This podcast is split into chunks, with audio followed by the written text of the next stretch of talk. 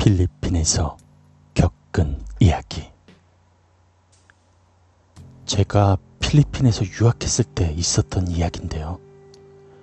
제가 필리핀으로 간 지 2주일 정도 뒤였습니다. 한국은 아파트 같은 단지들이 있는 반면 필리핀은 마을처럼 돼 있어서 주택들만 있는 그런 곳이 많습니다. 제가 시골에 살아서 그런 걸 수도 있는데 제가 살던 마을에서는 폐가가 정말 많았어요. 예를 들어서 열 군데 중에 네 곳은 사람이 살지 않는 그냥 빈집이었죠. 저는 그냥 대수롭지 않게 생각하고 저녁을 먹고 있었는데 배가 불러서 그런지 마을을 한 바퀴 걷고 싶어졌습니다. 마을은 그다지 크지 않습니다. 한 바퀴 정도 도는데 20분 정도? 아무튼 그래서 동생이랑 같이 걷고 있었는데 저는 그 당시 16살이었고 동생은 14살이었습니다. 걷고 있다가 문득 심심해져서 동생한테 장난으로 무서운 얘기를 해줬죠. 너 그거 알아? 몇 년 전에 여기 살인사건 나가지고 가족 전부 죽은 거. 그리고 그 집 아무도 안 살게 됐는데 밤만 되면 그 집에서 흐느낀 소리가 난다 그러더라고. 근데 그 집이 이 근처래. 한번 가볼래? 제가 그랬는데 동생은 무서웠던지 싫다고 그러더라고요. 그래도 저는 한번 가보고 싶어서 억지로 동생이랑 같이 그곳을 가봤습니다. 그런데 정말 폐가가 이런 거구나 할 정도로 집이 엄청 망가지고 창문도 깨져 있고 풀도 많이 자라 있더라고요. 근데 저는 무슨 자신감인지 몰라도 동생한테 한번 들어간다고 하고 들어가 봤죠. 저는 안으로 들어가고 동생은 밖에서 기다리고 있었는데 뭐 사실 별다른 건 없더라고요. 그냥 바닥에 떨어진 돌들이라던가 고양이들이 잠시 쉬어가서 그런진 몰라도 똥들이 많더라고요. 그래서 아 무슨 똥이 이렇게 많어 이렇게 혼잣말을 하면서 나가려고 하는데 문이 열리질 않더라고요.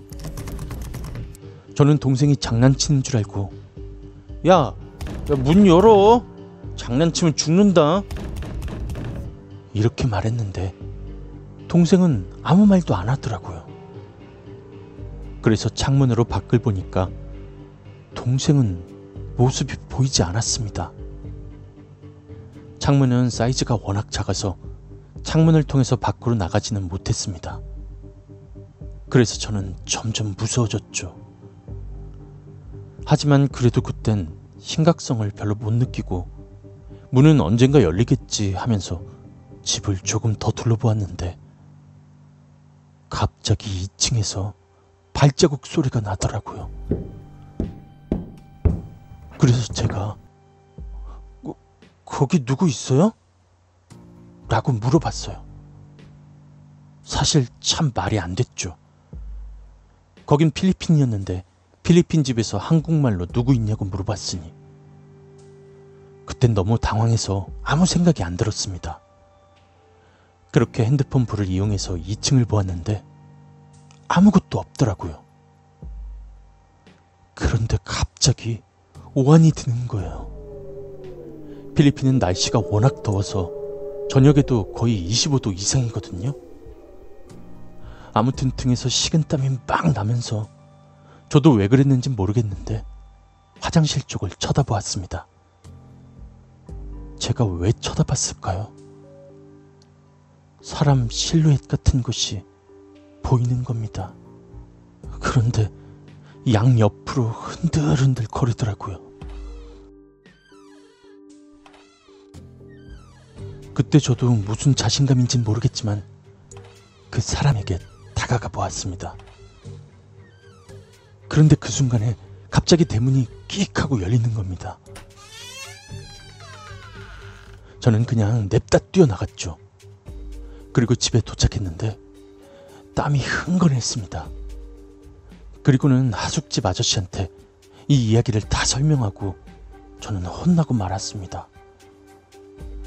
그리고 전 동생한테 화를 냈죠. 어떻게 나를 버리고 가냐고. 그런데 동생이 하는 말이 형 뭔 소리야? 형이 나보고 먼저 가라 그랬잖아. 자기가 문 닫고 들어가 버렸으면서. 라고 하는 겁니다. 처음에는 자기도 이상해서 계속 저한테 가자고 소리쳤답니다. 그런데 제가 문 손잡이를 잡고서는 계속 버티면서 조금만 있다 간다고. 그래서 동생도 얘가 미쳤구나 하고 그냥 갔더랍니다. 그리고 그 다음날 저는 학교를 가려고 집을 나섰는데 제가 어제 갔던 그 집 주변에 사람들이 모여 있더라고요.